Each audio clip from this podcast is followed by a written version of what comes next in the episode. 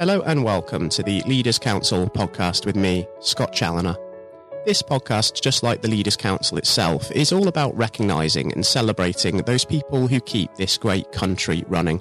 We exist to give leaders a voice outside of their own organisations and to support them in the same way that they support their staff every single day of the week.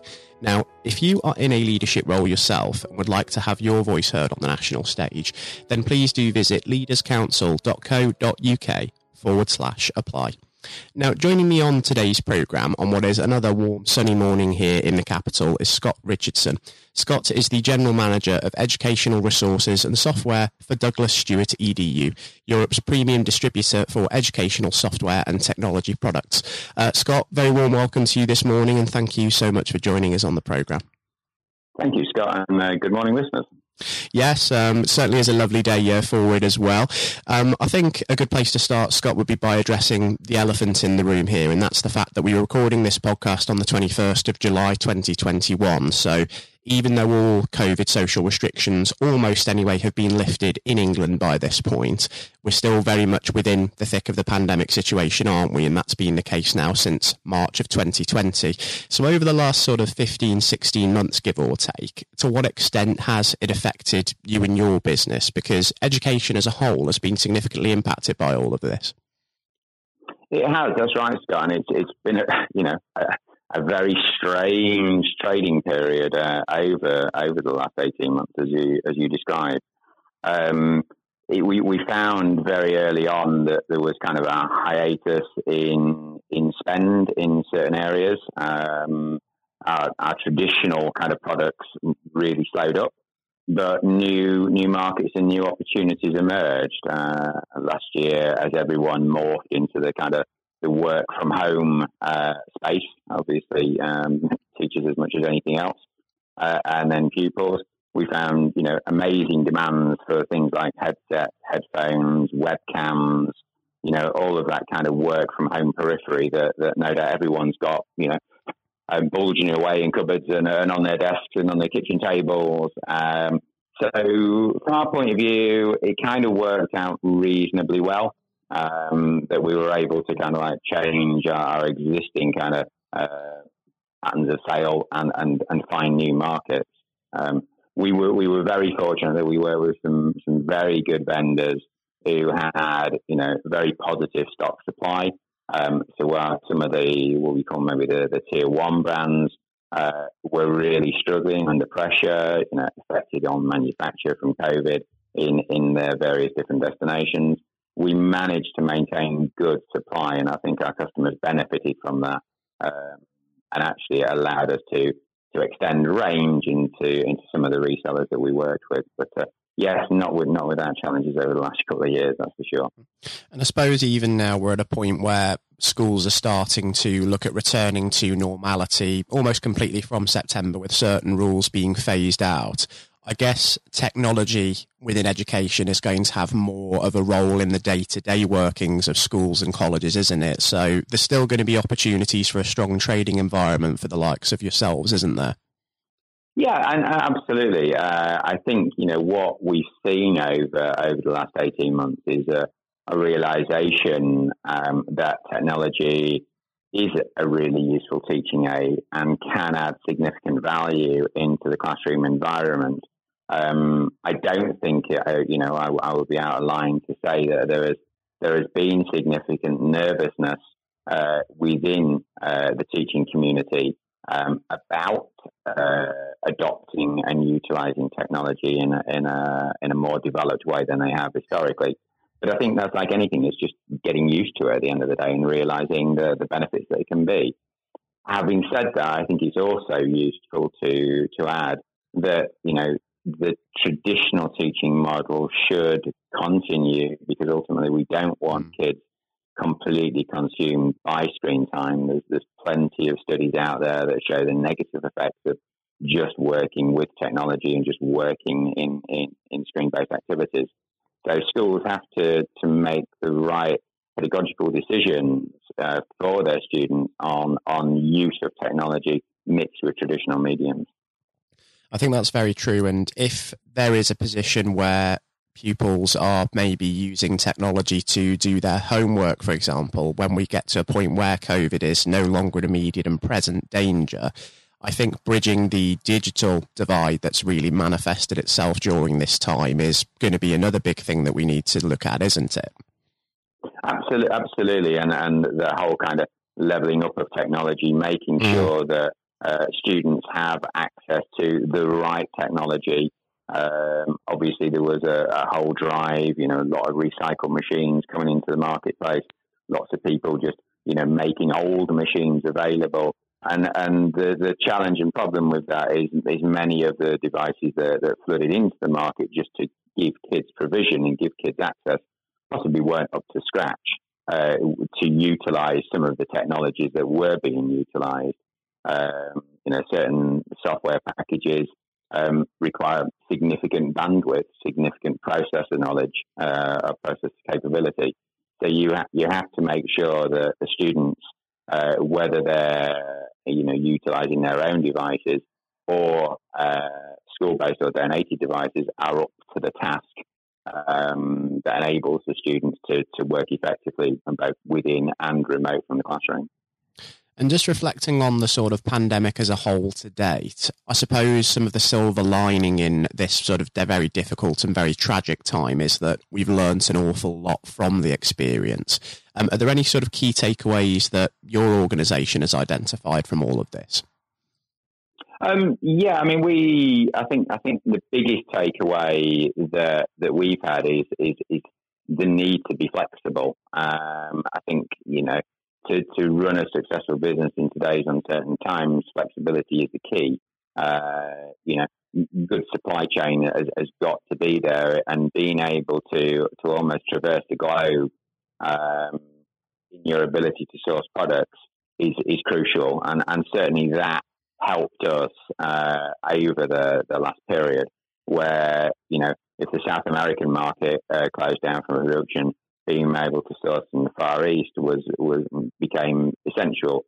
If there was issues in the Far East, being able to flip and source from South America, which are the two kind of big hubs uh, from a technology development point of view, um, is, is, is, essential. So, so being flexible, uh, thinking on your feet, mm. um, you know, and, and being keen, you know, I think what we say within our organization is we, we try not to say no. We try to do the hard work. We try to find the solutions for the customers.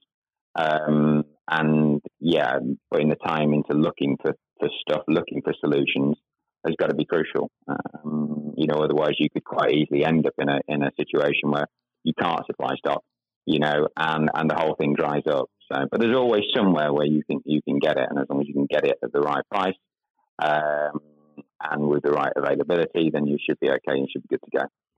And just sort of following on from what you mentioned there about your organisation sort of trying to do the best that you can, we've seen so many different workforces across various industries sort of really bringing the best out in themselves during this time. So, with that in mind, do you think that sort of by reinforcing those connections between yourself, your colleagues as a workforce, and also presumably your clients as well, do you think the business is ultimately emerging from this even stronger than before? Yeah, I do actually. Um, and, and, I, and, I, think, you know, I, I would like to, to, believe, and I think this has been evident through feedback we've had from my customers, that, you know, our, our ability to, to meet their requirements, um, our you know, our desire to, to carry on operating in capacity, not take the easy options, although it may have been financially, you know, more prudent at times, take some government money and put people on furlough and, and, and cut overheads in that respect. Um, we didn't. We, we carried on as normal and we've continued to uh, provide, you know, quality customer service um, all the way through. Uh, and I think that is, is, has been a significant point of difference. And I think that serves us in good stead as we come through the other side.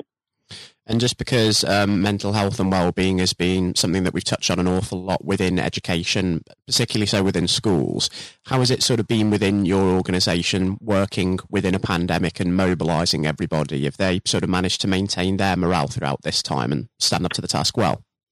Yeah, I think I think we have, and we've we've been very conscious of that. Um, we've made sure that you know we've we've done the right thing. Our COVID protocols have been have been tight. We've made sure that we've we've supported um, people that have needed or wanted or, or have to work from home uh, at times. Um, that's you know not been without its challenges in a, in a, a, small medium enterprise where you know everyone has an important role to play. And as a distributor, where you, you're still receiving goods, you've still got to distribute goods and get goods back out to customers. You know, having everybody kind of working from home as we did for a period does put strain on on the certain members of the team that are able to uh, to come into the environment and and were crucial in in keeping the business running. But we've made sure we've we've always you know listened to our staff. We've been supportive of any concerns they've had, and uh, yeah, I'm, I'm I'm happy with the way we've handled that. And I think if you talk to our staff, uh, they also would be happy with the way that we've supported them through this difficult time. Yeah, and difficult it certainly has been. And even though restrictions have been lifted for now in England, that difficulty is likely to continue because we are entering a period of sort of real uncertainty now. We don't know sort of which direction we're going to go in. We are at a crossroads. Um, but if we could sort of look into the future and sort of paint an ideal world just before we wrap up, Scott, um, where ideally would you like Douglas Stewart to be by this time next year? And what are some of your priorities going to be over the next 12 months as hopefully we can embrace the post COVID world?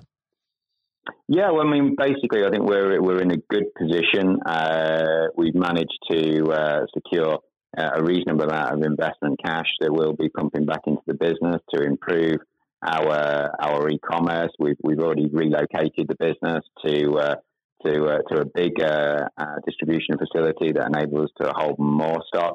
That's again a bit of a learning from from the pandemic. That that stock availability is key.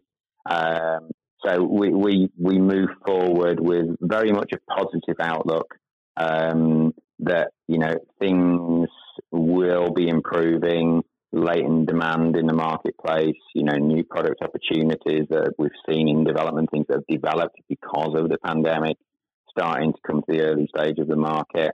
Um, and yeah, we, we, we, we kind of mean business, I suppose. you know, we're looking forward to, to growing uh, but more importantly, we're looking forward to supporting our, our customers and, and therefore the schools with, with the technologies that emerge and, and are currently around.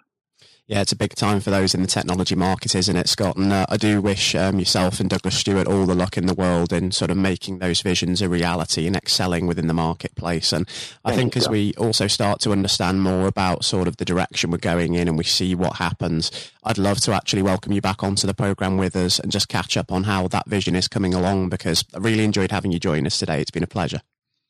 No problems. Be delighted to, and thanks for the opportunity to talk to you, Scott. And lastly, and this also goes for all of the listeners as well, Scott, please do continue to just sort of take care of yourself and uh, stay safe with all that's still going on because we're not quite out of the woods with the COVID situation yet, but hopefully better days are certainly ahead of us. No, absolutely. Thank you. I, would just like to say, you know, to, to the listeners, you know, especially those that are in education, um, you know, there's a lot put on, on the health service, but you know, the teachers, those at the front line of education have also done a remarkable job, uh, often in, in, in, in, very trying circumstances.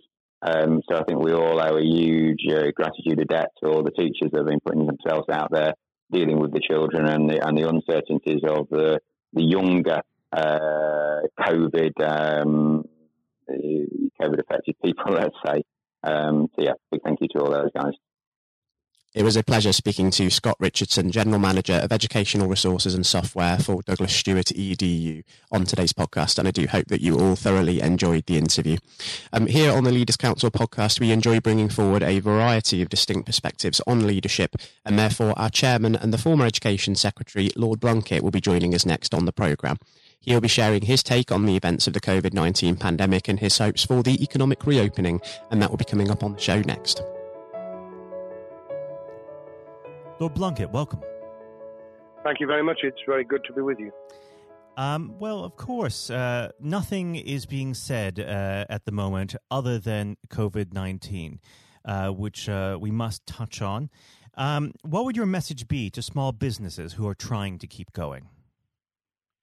Well, I think the last ones standing will be the ones that thrive when we get back to some sort of normality. So it's have confidence and courage obviously take advantage as far as you can of the government help, I think that Rishi Sunak, the Chancellor, has gone about as far as you could have expected. Mm-hmm. In the circumstances, there are obviously small businesses that fall between the cracks. Those who uh, don't have um, defined premises can't benefit from the business rate waiver. Uh, have not really been able to demonstrate that they can uh, adhere to the PAYE for furloughing staff, and of course whether they can receive the the grant, 10,000 or 25,000. All, all, of those who can uh, are obviously able at least to benefit from that for the time being and look to the future. But I think the second thing to say, and they don't need me to tell them this as a politician who who did once do a business studies qualification, which is that it will be a different world, and being able mm. to hmm. think about how that world will look in a year's time, and be creative about it, and learn from not just what's happening to you at this moment in time, but to others around you and the sector that you're working in, that will be really important. Do you feel that the long term uh, effects of uh, the COVID 19 outbreak uh, will, in some ways, be positive uh, for British industry? Well, only in the sense that people are having to be creative, they're having to adjust and innovate. Therefore, they're thinking about more productive, if you like, greater productivity ways of delivering the same service or delivering the same products. And in that sense, I think we'll have temporarily at least very much higher unemployment than we've become used to, but we'll probably have a burst of productivity mm-hmm. which will help with the recovery. Whether it will help with the inequity of the way in which our economy is imbalanced, both between services and product productivity and, and the production of goods and services, I'm not sure. What we will need to try and do is to ensure that the geographic imbalance that exists is, as far as humanly possible, is dealt with by both uh, the entrepreneurship and innovation from the bottom up and targeted government help, which will still be needed. And we are now in the throes of the kind of borrowing that we saw back in 2008 to save the banking and economic system. We're, we're having to do that to save the whole of our productive business and mm-hmm. commerce. And I think that will have to be sustained for some time. Do you feel that people will take a second look at global supply chains in the wake of this outbreak? I think there's going to be much more creative ways of using local supply and linking up inside sectors much more effectively. And I hope that the Leaders' Council will be able to play a part in that in the sense that people who mm. have something in common, a synergy in terms of what they're delivering, whether it's a service or whether it's manufacturing or whatever, uh, will be able to see that there's a, a, a good outcome from n- knowing the sector better, linking with people, not just geographically locally, but those in this country who may not have been on the radar in terms of what they produced for the supply chain. And of course, um, ensuring, because there's quite a lot of fraud going on as we speak with um, people getting into cyber attacks, that they'll also take account of going into the the cybersecurity side effectively as well. The more we are online, the more people who are working from home, the more vulnerable those businesses and their supply chain become. And that's something to think about as well. How important is strong leadership at the moment? Well, I actually think that it's brought to the fore leadership in a whole range of areas from obviously government itself, and there's been ups and downs, but all the way through the public and private sector, people have, to use the jargon, stepped up. And they've shown uh, local, regional, national level the kind of leadership that Britain historically was very good at. Regrettably, we've not seen, seen the same on the international scene for mm. all kinds of reasons. Uh, but maybe we will in future. So I think out of this will come experience of people who have seen an opportunity to do good, as well as seen an opportunity to provide a good uh, service or goods, uh, including, for instance, shortages uh, for the health and social care uh, system, um, the food chain, and the like. uh, but also I think in terms of seeing the, the synergy between the private and the voluntary sector and using people's uh, commitment to each other in a very positive way. I, am not sentimental about this. Things will revert. Mm-hmm. But actually, I think there's a, a kind of moment of moral judgment of people feeling that they've got a role to play outside the immediate survival that they're engaged in. And if we can hang on to a little bit of that social responsibility, that will be a very positive outcome. Absolutely. Now, what's your broad view of how the government is responding to this? Are you broadly supportive of their measures?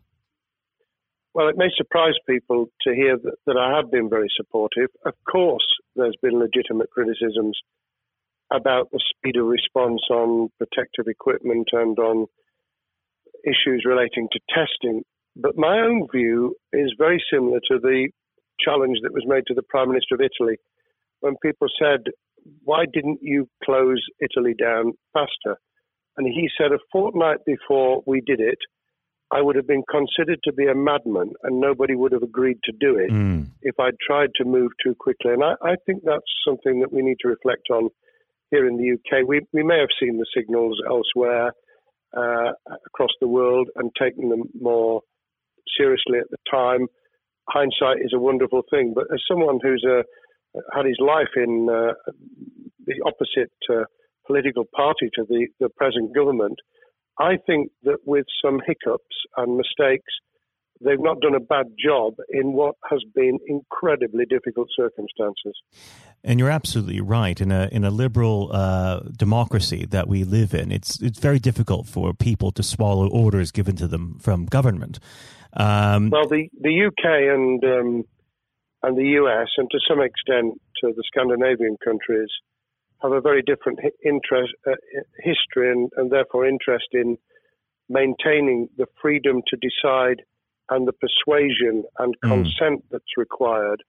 Uh, those countries that have experienced one way or another totalitarianism over the last century have a slightly different way of coming at this. Mm. I don't want to exaggerate it, but I think that that's why getting the balance right of getting people to go along with what you want them to do in their interests as well as the nation as a whole is a sensible, proportional balance. And I think we now need to adjust to the coming out of the crisis gradually, uh, readjusting to recovery uh, in the same way. Now, something you've mentioned recently on this balance is uh, the police overreach in the enforcement of the COVID 19 uh, structures that have been put in place. What have they done right, and where have they gone too far? Well, I think that they were interpreting what was not necessarily as clear advice as it might have been for all kinds of reasons, because people were feeling their way. I think what's come out of it has been uh, a demonstration by local police services in some parts of the country that they could get people to do what was needed without the heavy hand of drones overhead mm. or people being told that they you know shouldn't be walking in the street because this was all about self isolation not incarceration it was about getting people not to pass the infection on to each other and therefore to provide distance rather than to make our lives a misery those police services that adopted that policing by consent and chivying people along did really well. Those who went over the top, I think, soon got a very substantial pushback. And one of the strengths of our democracy is that you could have that debate. People could say, I'm terribly sorry, we, we think the police force in our area has gone over the top. And that in itself is a constraint and uh, a readjustment. That, that's another strength of um, living in a country where you can have opinions and express them without actually being thought to be a fool. Now, of course, uh, the government has faced criticism uh, that they were slow to react, uh, and Boris Johnson wasn't present at the early COVID 19 COBRA meetings. Now, uh, number 10 has claimed that this is normal practice. Uh, the health secretary often chairs COBRA meetings uh, related to health. does this tally with your experience as a Secretary of State, or would you have expected the PM to be more hands on during the initial stages? I think different prime ministers do have a very different style. And Boris's style, which I think will now be considerably adjusted, was very swashbuckling. In some senses, delegating is a good thing, uh, as every leader of every business or public service knows. Those who try to pull too much into themselves end up with a massive bottleneck, great uh, failure of trust, and the inability of people to show what they're worth and to, to demonstrate their capability. So I, I, I'd be very wary of jumping in and saying he was wrong to delegate the essential Cobra meetings. What I was surprised about was that he didn't um, chair the first couple because mm-hmm. my experience with Tony Blair for the eight years I was in cabinet was that Tony was a great delegator, but he would get a grip to begin with, watch what the difficulties were, and then give people direction and confidence to be able to get on with it. So looking back, I think Boris himself probably thinks, God, I wish I'd spotted the signals from elsewhere in the world more rapidly and I'd just been there. However, this also raises another issue. All of us in positions of leadership need good teams around us. Mm-hmm. I think after this is over, he will be assessing those who really did step up and those who demonstrated their inadequacy. I think we'll probably end up in a year's time with a much stronger cabinet than we have today. Well, absolutely. And of course, uh, we've seen a, a significant uh, drop in the visibility of uh, certain special advisors like Dominic Cummings uh, during this uh, entire period. So it'd be interesting to see how that pans out. Um, well, now- it's certainly readjusted the role of those behind the scenes with those who should be taking the decisions having received advice. Obviously, there's been a complete transformation in the profile of experts, if I might use that term, who'd previously been denigrated. Mm-hmm. Scientists, medics, people with behavioral science uh, understanding. My only criticism was were we getting wide enough advice? Were we narrowing it too much to a couple of key centres in London? But that's because I've always been adverse to everything being London centric. I think there's great expertise, wisdom, experience out in the sticks, and uh, we should use it. Uh, rightly so. Um, now, was par- pandemic planning part of your time as a minister, particularly perhaps uh, when you were Home Secretary?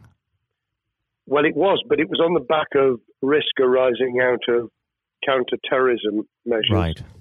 Uh, I was the Home Secretary for three months when the attack took place in September 2001 on the World Trade Center and beyond we did an enormous amount of uh, scenario planning, both desktop and, and real. On the back of that, it was very heavily orientated to future developing terrorism risk. I certainly got involved with talking about pandemics. I remember being at a seminar in Edinburgh where the university there had done a lot of work itself on the issue of pandemics. And of course, we, we saw SARS and other things emerging. I, I think it would. People have criticised the government for not picking up the report from 2015, five years ago. I think that what happens is human nature kicks in. You deal with what you're immediately faced with. Mm. You you can you can sponsor reports, and this is true of business planning, of course, as well, and scenario planning for what business continuity will look like, recovery plans for business, what will happen if um, there's a cyber attack, what happens if there's an energy sh- uh, shutdown. Um, these kind of things you, you can look at, but you're immediately turning your eyes to what's in front of you. And had we picked up a bit more on the danger from Ebola and SARS and what have you in the past, then we might have said, what if something hits us in the developed nations that we don't have a vaccine for, mm-hmm. that we can't immediately whisk up uh, protective materials or equipment or, for that matter, medicines that help with recovery, all of which we now see are a danger. I think this will make an enormous difference to the planning for the for the years ahead. I hope it will be widened so that we don't just look at what's happened, but very rarely do you see something exactly repeat itself some of the circumstances will be, but others won't. So that's why I've put emphasis in what I talk about on looking at the other virus, the cyber attack uh, scenario, mm-hmm. which could be just as dangerous in a uh, a world of just-in-time provision. One of the miracles of uh, the modern developed world, except for the very poor, has been the distribution of food. A lot of it on computerized, uh, technologically advanced systems. If that were to come down, we'd be in real trouble. So I think we need to think those sort of scenarios as well. So, have a full plan across uh, both sectors uh, biological warfare, pandemics, and uh, cyber warfare. Yes, and to do so on different levels. I think, again, thinking of thinking global but acting local, we mm. need a lot more to think about what would happen if something took shape that actually broke down those national and global chains and how we would cope. And without, uh, obviously, we've got enough fear and anxiety to last a lifetime without uh, creating even more anxiety. We can think about those things for the future in a more rational way, I think. Now, aside from the physical uh, threat of the virus, one of the things that people are vastly worried about is the effect on uh, the economy, not just national economy, but also the world economy. Um, now, it, it, has been said by certain parties, um, and uh, I'd like to garner your uh, thoughts on this. Is there a danger of the effects of the lockdown being even worse than those of the virus? Were it be prolonged, I fear that that balance would tip the other way. It is about proportionality. It is about balance. It's the wisdom of Solomon, really, to to get the moment right when you start to move and then to move quickly. There's no doubt whatsoever that we are stocking up, not just on the economic and employment front, which will be devastating enough, but on the health and social well-being front enormous challenges, and they will need careful handling because there's a lot of people whose lives, for a variety of reasons, are at risk in the future on a scale that we've been dealing with over the, the uh, immediate handling of the pandemic, concentrating really hard on those affected by COVID 19, those sadly who have died or been seriously incapacitated that will roll over into the economic, the social, the mental health, and cultural well being of the nation. And that will need all of us to pull together as well. Absolutely. Now, do you believe the government's doing enough for business? I think that the speed of reaction once the scale of the pandemic was clear was very good. I've praised Rishi Sunak for his action. Uh, remember a chancellor who only just come into office was planning to deliver the budget in the middle of March and has had three, at least three equivalent budgets since. I think he's handled it very well. Understandably worried now about what we're doing to our economy. The level of borrowing is sustainable because of low interest rates, but it reaches a point, of course, where it tips over so that you can't then do the kind of structural investment requirements that the government were laying out before and in the March budget. And mm-hmm. those will have their consequences as well as a planned payback over many years. I think we've learned something over the last few months. We, we needed to take immediate action. We don't want another round of austerity equivalent from 2010 through to 2019, I don't think the nation, on the back of what's happened and the challenges we have, could take that. And therefore, we need a different plan, economic plan, over a much longer period, just as we did from the Second World War all the way through to 2002, when the final American loans were paid off. Now, of course, uh, one thing that's on everyone's lips um, how much longer do you believe uh, that the lockdown can go on for?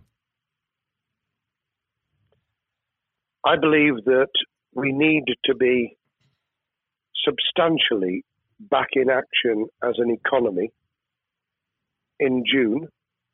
This obviously is led in terms of places where people would meet in large numbers, having to uh, adjust to the fact that it will be longer for them. And sadly, that will involve business closures. It's why the Chancellor extended the furlough scheme to the end of June. Mm-hmm. But unless we, we get things moving in June, I think we'll run into the summer where all kinds of services and industries will have a chain reaction effect. And what happens with one will then have a major impact on another. And then you get the skittle effect where things get knocked down that you hadn't perceived were going to be affected. So I very much, if I were in government, and I always think of things in that context, what would I do if I were in government? I would be on the side from the second week in May on the side of the Hawks in terms of saying we've got to start moving and we've got to do so with the collaboration and cooperation of the public who have got the message, who did behave, who responded magnificently. Let's try and get back, perhaps, you know, doing things differently for a time, but substantially getting back to business as usual. unless we do that, then those areas that can't and wouldn't expect to be back in action immediately get pushed further into the middle of the year and the autumn, and then they become unsustainable. Now, of course, um, one of the other major developments we've had recently are the changes in the uh, the Labour Party. So, if we could just uh, speak on the Labour Party for uh, a while. Um, this might sound like uh, an obvious question, but uh, how does uh, Sir Keir differ from Mr. Corbyn? Well, I'm biased because I believe the Labour Party um, has come out of four and a half years of a black hole of a nightmare, mm. uh, where it neither represented a, a, a uh, credible opposition nor uh, an electable government, and the combination was to let those who supported the Labour Party and needed some of its policies uh, let them down very badly.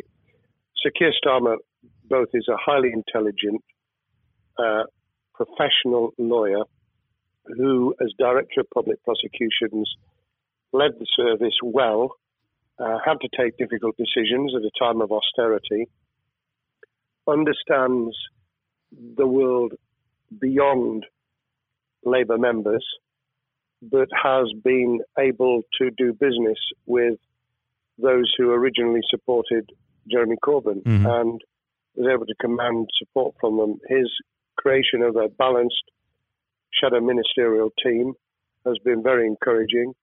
Um, I, I, supported Lisa Nandy, who he's made shadow foreign secretary, because I thought she understood the north of England and uh, the uh, the disaffected uh, Labour former Labour voters.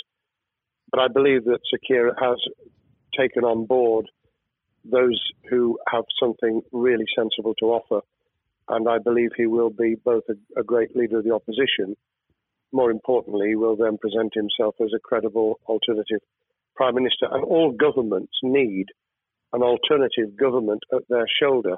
Mm. Uh, it was true of us from 97, and it took the Conservatives some time to recover and to get to that position, but they did, and the Labour Party will, and that's crucial for our democracy. All of us need to understand and appreciate that a living, breathing, functioning democracy requires uh, a credible, confident, and uh, in many ways uh, supportable opposition, as well as a government that we clearly want to do well because none of us want, as we didn't with the COVID crisis, none of us want the government to fail.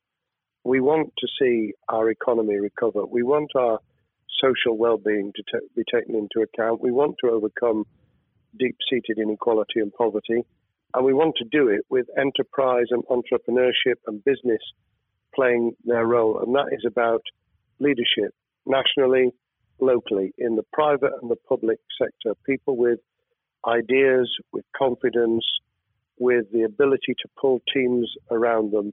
Above all, to have some idea of what it is they want to achieve and a very good idea as to how to achieve it. What's the one king, uh, key thing that Sir Keir needs to do to restore Labour as an election winning party? I think Sir Keir Starmer's major challenge is to convince skeptical voters that Labour has not only reverted to a party that they can support because they can see it acting, developing, presenting as a credible alternative government, mm-hmm. but also that the lessons have been learnt from the fiasco from 2015 onwards. In other words, there have to be very clear signals of substantial change, not just the right words, not just reassurance that we're not uh, going back to some of the crazier uh, policies, but actually that we've understood why the electorate rejected those policies so substantially in December 2019. If people get that message, they'll understand that the Labour Party has changed, as it did in the 1980s and early 90s, to become the electable government with the greatest majority in historic majority, even greater than 1945, which I was privileged to be able to take advantage of in 1997 when I joined the cabinet. Now, I know what your answer is going to be to this question, but uh, indulge me. Um, do you think Sir Keir has what it takes to be PM? Yes, I do. I think he has the background, he has the experience, he has the professionalism, he has the forensic uh, mindset, and he has the confidence to have put a team around him which will ensure that it will work. And those elements are true of all leaders ideas, the ability to build a team, to have confidence in that team, uh, and to be able to demonstrate leadership in practice, sometimes at the most difficult times. And, you know, the Leaders' Council, those sharing their thoughts with uh, uh, the kind of thing that we're doing now uh, with uh, a podcast, but also joining us in linking up in that network of people who can support and help each other and learn from mm-hmm. each other. That is what needs to be done in politics as it needs to be done in business. Thank well, you very much indeed, Matthew. Well, really thank you for coming on the uh, the program. It's been a, an absolute pleasure, and I look forward to speaking with you again. Thank you very much, and good luck to all those listening in what has been a nightmare scenario. Good luck for the future. Have courage have confidence, and yes, listen to those who know more about business than I ever will. Thank you, Lord Blunkett. Thank you.